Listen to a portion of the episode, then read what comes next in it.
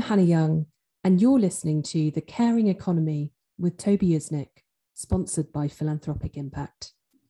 Good morning, good afternoon, and good evening, ladies and gentlemen. Welcome back to The Caring Economy with me, Toby Usnik. Today we have as our guest uh, Pam Norley, who I've known for many years, and we'll talk a little bit about when and how we met. But she is the former president of Fidelity Charitable, which is an awesome institution. As the president of Fidelity Charitable, Pam was the leading voice in advocating for the power of American philanthropy across the world. Fidelity Charitable, the leading U.S. grant maker, has granted more than $51 billion to more than 325,000 nonprofit organizations since 1991, advancing the philanthropic intentions of nearly a quarter of a million donors at all income levels. In 2020, Fidelity charitable donors recommended $9.1 billion in grants to local, national, and global causes. During Pam's tenure, Fidelity Charitable's annual grant making went more than doubled, supporting the organization's mission to make charitable giving accessible, simple, and effective. Pam is a frequent speaker on the topic of philanthropy and trends related to it, as well as leadership. And today, never stopping, she is on the board of three nonprofits and the Fidelity Institutional Asset Management Board. Welcome to the Caring Economy, Pam. Toby, thank you. Great to be here. So uh, we allude in the beginning to how we met all those years ago from our mutual friend Consuelo Mack when we were on WealthTrack. So shout out to Consuelo. You've had such a vast and wonderful experience. I wonder if we do typically with all of our guests where you grew up, how you were raised, how you found your way. So I am the child of teenage parents. My parents were married when they were 16 and 19 came along about a year later and uh, within probably oh gosh maybe eight years they had four children. I grew up outside of the philadelphia area although we traveled a, a lot to the florida area and around the country. Growing up my dad was a professional baseball player and we had a you know a pretty exciting life i would say. Um, it was unusual in that my dad hadn't gone to college and obviously my mom didn't go to college and that prohibited my dad initially from dating my mom. so uh, the reason I bring that up is that when my father showed up to pick up my mother on their first date, my grandfather asked him where he was in college, and he said, "Oh, I'm going to play baseball." My grandfather uh, politely closed the door and said, "I'm sorry, you're not eligible to date my daughter." Um, nevertheless, they continued to date. They got married, eloped six months later. My grandparents, both of whom had gone to college, uh, both sets had, had gone to college, were a big influence in my life, and I think it was about you know you need to get educated uh, that's the american dream and when i was 10 years old i said well i'm not even going to go to college i'm also going to be a lawyer so i kind of set myself on this academic path to do as well as i could mm-hmm. in school so that i could go on to be a lawyer and uh, when i was in my fourth year at university of virginia my dad decided that he didn't although he had the means he decided he didn't want another lawyer in the world he said you know I'm not paying for law school. I was like, what?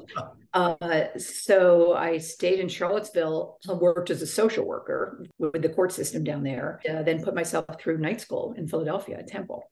You know, I started out in this family that, you know, my dad actually did quite well financially, was able to go to college without any loans. And then all of a sudden I was in my mid 20s really struggling to make it all, keep it all together. But it was a wonderful experience, you know, to have to completely support yourself. And for me, it was about staying on track to do as well as I possibly could so that I could get a job as an attorney. I mean, and my job as an attorney initially, I thought I just want to help people, which uh-huh. was so naive um, because I also needed to make money to, you know, but I initially worked in law school in the DA's office. So that was a quite an amazing experience and then took that in and I was a litigator in private practice in Connecticut mm-hmm. and then ultimately ended up um, in-house as an attorney. Finally, made my way to Fidelity Investments in Boston back in the mid 90s and had a wonderful career there. Mm. And I was just very, very blessed and very fortunate to work for a company like Fidelity, which is privately held and allowed me to have all these very diverse jobs over my 25 year career, mm-hmm. including leading Fidelity Charitable in the last five years. Yeah, you were like I, blessed to work for really great brands that invested in their employees and grew them. It was a reciprocal relationship in my experience. Do you think that's changed a bit in the past few years in many brands or? No, I mean, I, I do think that there's enormous amount of trust in employers. I'm sure you're familiar with the Edelman Trust Barometer. A few years ago, all of a sudden, employers were seen as trusted brands, not a lot of other institutions, by the way, but employers as trusted brands. And I think with that comes an obligation. Mm-hmm. Employers are, you know, working even harder today to be a place where um, their values, you know, have to be front and center so that you know people will be attracted to not only go to work there but also stay there. Mm-hmm. So there's much much more focus, as you know, on corporate service, social responsibility, um, ESG investing. You know, there's a, a there's a whole new world within these companies, I think, and that employer-employee relationship is is uh, needs to be a trusted bond in order for these companies to be successful long term. Agreed although I think it depends on the brand, right? Like if you yes, have a great brand, great leadership like Fidelity or place I've worked, you have that. So I guess it's kind of somewhat idiosyncratic depending on where you are, which sector and whatnot. I, I want to go way back to your dad though. I mean, I and I want to hear about your mom too, but um, you just say it so nonchalantly. My dad was a professional baseball player. So give us do some myth busting or tell us how fabulous or not so fabulous well, he was he yeah, he was drafted out of high school. He went to work for, you know, play for the Milwaukee Braves. He didn't, he mostly was minor league ball, Toby. So let me be very clear. He'd be the first to tell you that. Uh, yeah. He did pass a few years ago, but it was um, it was fun growing up because he knew all the athletes. He was he did not make a lot of money in baseball back in the late 50s, early 60s. You were selling beer and concrete and you know things with Hank Aaron. It, it was just some of the stories were just unbelievable. And then he went on to have a family and he realized he needed to make more money. So, and you know, he wasn't going to be um, the next Tom Seavers. You know, he was a pitcher, and yeah. so he ended up going into business and uh, you know ultimately bought a bought a company and and did well over time. And we were very fortunate to have like a family owned business growing up. Oh, cool. And then was your mom, was she a stay at home mom or did she? She was a very traditional stay at home mom, even though her mother had been a teacher, her father was an engineer. Uh, and her mother had worked, I think, until my mother ran away to get married. And then I think she realized she needed to stay home. And so my uncle took the run of that. But yeah, she was very traditional, incredibly traditional. And uh, in fact, I'm the oldest of four. And none of the spouses of my brothers or the um, my sister went off into the work. You know, had wives that worked, or my sister never worked. Yeah, yeah. Uh, they all stayed home care did, kids. What about the other siblings? Where did they end up professionally? Uh, both my brothers were really good football players. They went to Division One uh, colleges for football. They were quarterbacks. Yeah, I've got a lot of good stories. Ohio yeah, State, Georgia, Syracuse. Yeah, they're wow. Um, yeah, but you know they're they've all done well. I think you know again I always come back to and you have a lot of women who are in business who have been in sports. You know, you started out. I mean, I played basketball and hockey and tennis and uh, ran and all those good things. And I think that gives you a sense of, you know, kind of team and camaraderie and Absolutely. competition and all those things. I think that were a good kind of a good start in life. Let's talk a bit about philanthropy because you've been in it long enough uh, that you've seen trends and you, what what's been constant, what's evolved. Um, for example, I know DAFs, the donor advised funds, have really come up to the fore and I think helped democratize in some ways uh, philanthropy. But what what have you sort of observed over the decades? Well, I mean, I think the constant is just generosity of Americans. Mm-hmm. I mean, I had the ability to be a bit a bit on a global platform. Mostly, the focus was on uh, American um, philanthropists and American Americans who want to use the donor advised fund for their giving. But I had an opportunity to be on some platforms with some global thinkers, and it's uh, it's just a phenomenon. We just have this ability to think about our neighbors first sometimes and i think it's outside of the cultures now a lot of my friends who live outside of the use will say well that's because you get a tax incentive to do that. Yeah. and and that may be the case for some people but it's certainly not the case for others. And i think that particularly the next generation they're not thinking about oh i want to give money through my gofundme so i can get a tax deduction. They're not getting a tax deduction. Um, so I do think the generosity of Americans is just kind of built into who we are, mm-hmm. that we're generous and we think um, about our neighbors in different ways, maybe than than others do outside of this culture, because at the end of the day, government might be taking care of them, right? Mm-hmm. Yeah, it's been my observation. Fiercely independent, but we're also very much a community from Ben Franklin on. You know, we built volunteer fire departments and I think that that story needs to be amplified more these days because so many things are pulling us apart, and yet there's so much that brings us together philanthropy being one example of those things. One of the organizations that I'm very actively involved in and have a leadership role is Points of Light, mm-hmm. which is basically saying this is the civic century. You know, you no longer have the ability to sit on the sidelines. You know, bring your best self to solve the world's biggest problems. And it's largely promoting volunteerism, but doing that right now mostly through corporations. Mm-hmm. And so that has been a wonderful organization I've been able to go deep on. And we're constantly thinking about how do we get beyond all this partisan politics. It's very much, even though it was founded by George H.W. Bush, it's very much a nonpartisan mm-hmm. nonprofit and um, constantly challenged and very excited about the opportunities ahead of us. Is it uh, US only or is it global? No, it's a global. It's a global organization. I think we're in 37 countries, but primarily focused here in the U.S. And if um, someone wants to find out more about, is it pointsoflight.org or pointsoflight.org? Yes, it was started by George H.W. Bush in his inaugural speech, inauguration speech. Thousand he points. talked about each of us being a point of light, and we, you know, a thousand points of light, and if we could all come together and volunteer and work in our communities, work in our countries, work around the world, we could get at some of these systemic, deeply intractable problems and issues. And that largely has played out. So it's a it's an organization that I'm very proud to be associated with, and there's an enormous future ahead of us because people like you are recognizing that we need more um, acknowledgement of our obligation back to the mm-hmm. communities. It's interesting. I've talked to a number of um, academicians, university folks of late, um, and I can remember maybe 15 years ago when I worked at the New York Times and we were all talking about Bowling Alone, which is a book that looked at the, the decline in civic engagement. And now it seems, particularly in the university setting, more of a focus on experiential learning and education. The students arrive wanting more, expecting more than just being in a classroom. So it feels a little bit like some confluence of things is going to make it perhaps an era, as you've suggested, of more of that civic engagement and collaboration. One can hope, right? I mean, I'm, I'm optimistic. I think you're absolutely right that, um, you know, kind of starts now in the primary school mm-hmm. where you're being really kind of incented to do volunteer work. And I think because a lot of us were raised doing volunteer work, probably I did some, but you know, I know my kids, it was all part of their curriculum. I think the earlier they start, then they get to college and they're like, I'm not going to sit in the classroom all day. How do I how do I really get out, get my hands dirty with how I really think about solving these problems? And mm-hmm. one of the many jobs I had Fidelity was leadership development. Mm-hmm. And you quickly learn that it's getting people into an experience, having them not sit in a classroom and be taught about leadership, but rather working on a big strategic problem, working on an issue in collaboration with others in the company that are going to allow you to really move the needle in terms of reaching your highest potential as a leader.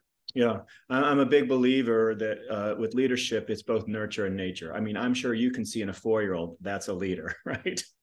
and then you put them in settings where they can all contribute, learn, and grow, and then that's how you do the development. And again, going back to the best brands, the ones I've worked for, they they look for leadership, they recruit, they invest, they do programming around leadership because I think that's absent a crystal ball, the best way we can actually get the kind of leadership that will help us anticipate and thrive in the future. Would you agree? Yes, absolutely. And although, you know, we need a lot of other, you know, I mean, obviously on the technology side, yes. uh, generally the folks in is a large, large, large tech company and always has been. And, you know, you don't have enormous amount of extroverts that are out there rah rah, you know, kind of leading in how you might describe as traditional ways of leading, but rather doing and being models for what needs to be done to advance the work to get things done to be highly you know productive and efficient in a collaborative way. I mean i'm also believe that every company is a tech company today as well. So you definitely need the tech skills no matter what industry you're in. It does feel to me like there's been a real democratization in philanthropy in the tools of philanthropy. What used to be rarefied family offices and people had the means to have an advisor or strategize around these things as we said in the opening with Fidelity Charitable, you don't have to be a billionaire, a millionaire, a gazillionaire to do philanthropy and have the tools and the knowledge and the systems available. Is that a fair statement? And can you say a little bit more about that? Yes. So again, getting back to the basis of Americans are incredibly generous. They're giving away, I think the latest numbers are 460, 470, you know, billion dollars annually, right? Is what they're taking tax, tax for. And that includes corporations, in-kind giving, et cetera. So that's a big number. But Fidelity 30 plus years ago said, wow, there's a real opportunity here to make it a better experience for mm-hmm. people to give away money. And at the time, the chairman, Ned Johnson, had started a foundation as Fidelity became more successful. And, you know, his thing was, wow, this is really expensive to run a foundation. Is there a way somehow that Fidelity can help other Americans do their philanthropy, their giving in a more efficient way? And of mm. course, you have the ability to give directly to profit, take a full tax deduction, including the appreciation on any securities when you get profit. So Fidelity set up a nonprofit organization called Charitable Gift Fund, has no employee, independent board of trustees, and hire Fidelity to provide services to the charity, which allows people to give their money directly. They then provide an enormous service, which is monetizing securities. 65% at the time that I left there at the end of 21, 5% of the contributions coming in were in the form of securities or restricted stock or some type of complex asset, which I can't take. So they did the service of selling securities, putting that money into individual accounts called a donor advised fund, and then donors the ability to, frankly, it's an Amazon like experience, just give money away on your phone for account. Now you're giving money away recommendations grants, but ultimately charity has the ultimate say in whether the money goes to that or that nonprofit to the conversation you and I were having early on, we got mm-hmm. started. There are a lot of profits and there be a lot of what I would say nonsense, not mm-hmm. So it's always important that they be legitimate, they not be you know, set up, um, you know, actual mission. So as a result, again, to it's kind of really been with the growth of, of technology. You know, it's a fintech company that's focused on digitizing the experience, It's easy. I mean, I go back to the days where checks or putting credit card number in. You have to then pay the fee on the credit card unless you want to include that. I mean, I just made a donation organization. Know, the credit fee was going to be several hundred dollars. And I was calling them saying, please don't use my credit card. I gave it to you. I'm going to send a check. We're going to, you know, I'm going to give it to you for my donor bond.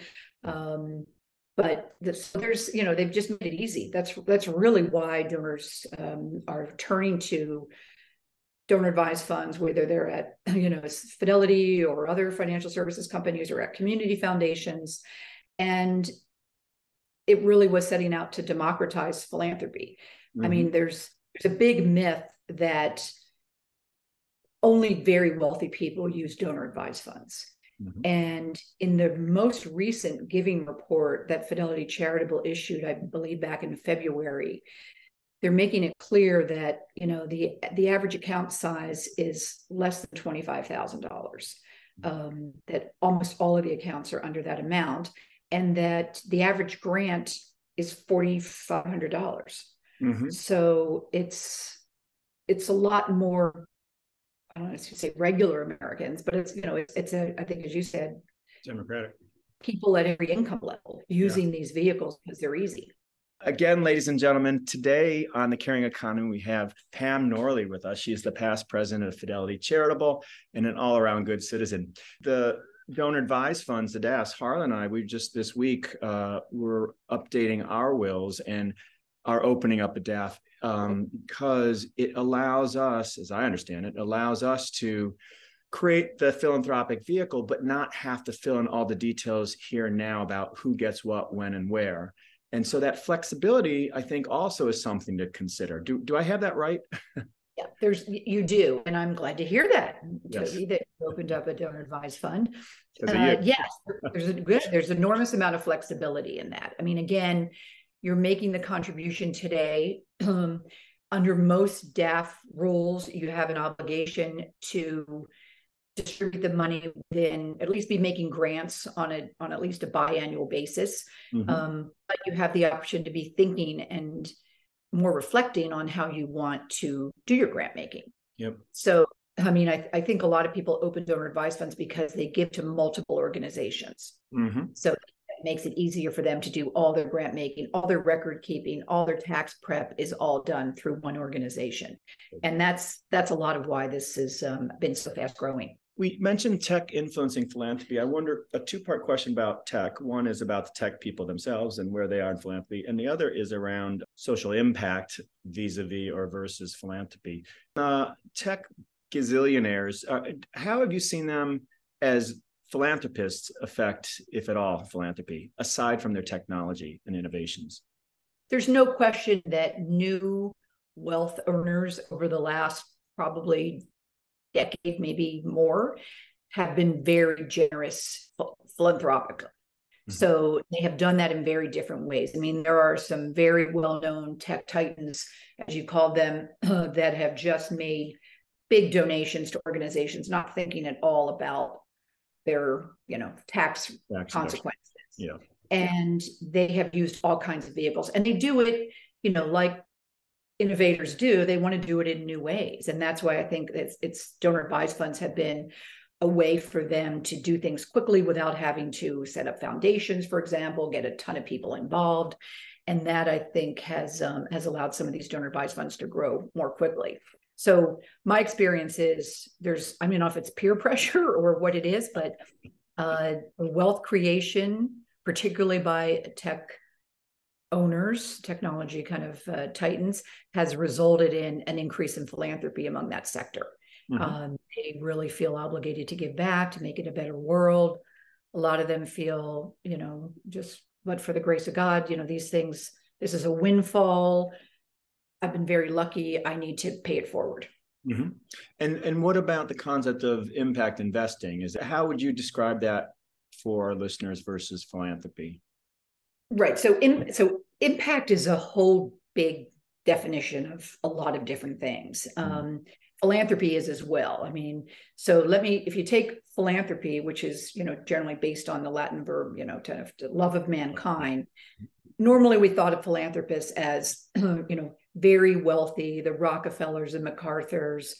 Um, those were the philanthropists because Mellons they did they did big work in communities and they've done it for centuries more recently, you have a lot of millennials thinking that they're philanthropists because they're thinking overall about the impact that they have in their communities. Mm-hmm. They're thinking about, you know, I'm using my purchasing power to only do business with companies that I think are trying to make it a better world for all. I'm only investing in an impact way. And I'll talk more about impact investing in a moment. Mm-hmm. Um, I'm making decisions on which employers to go to work for based on how responsible I think that organization is in the world and how they behave. You know, there there's all types of facets of the um, you know kind of how people today are showing up to try to drive impact, and a lot of millennials and we did some research on this when i was at still at fidelity charitable was that a lot of them think of themselves as um, you know impact investors mm-hmm. but not just focused on their actual investment portfolio mm-hmm. so it's it's really two different descriptions and they're and they're evolving. It's on really who you ask. A lot of millennials will tell you they feel like they're impact investors and it's not just because they want to make sure that they're doing business with socially conscious companies mm-hmm. um, and investing with those companies as well but rather they're living their life that way. So the more traditional philanthropy the boomers and older now that are retiring or uh, passing on we talk we've talked for over a decade now about the great wealth transfer. Those people of means who are transferring the wealth and hopefully the values to their heirs. How's it going in your estimation? Are people pretty hands-on? Are people in denial that they might die one day, or are families dysfunctional? How's the great wealth transfer going? well, I, I think the advisor community is really focused on making sure that it goes more smoothly than it has in the past. Mm-hmm. So if you have your assets, and again, we're going talking to boomers, who many have used advisors or they have some type of person in their life who's helping them guide guide them through money management particularly um, in the retirement years. They're getting holistic planning around family values transfer of wealth mm-hmm. how to transfer the values of uh, of the family uh, you know to the next generation. With that obviously comes a, a lot of wealth with it a lot of obligation So I certainly have worked in my um, in my career more recently with families who are focused and understand the obligation that comes with wealth creation and the obligation to transfer the values to mm-hmm. their children grandchildren you know in a more formal way than maybe it was done in the past mm-hmm. can you and say- i think advisors get a lot of credit for that yes uh, um, i wonder if there are some lessons learned there that you might share either because you've been working with very wealthy families or established philanthropists or you've just been impressed with some uh, newer types of philanthropists um, what works well in philanthropy in terms of family dynamics? Starting with an advisor for sure.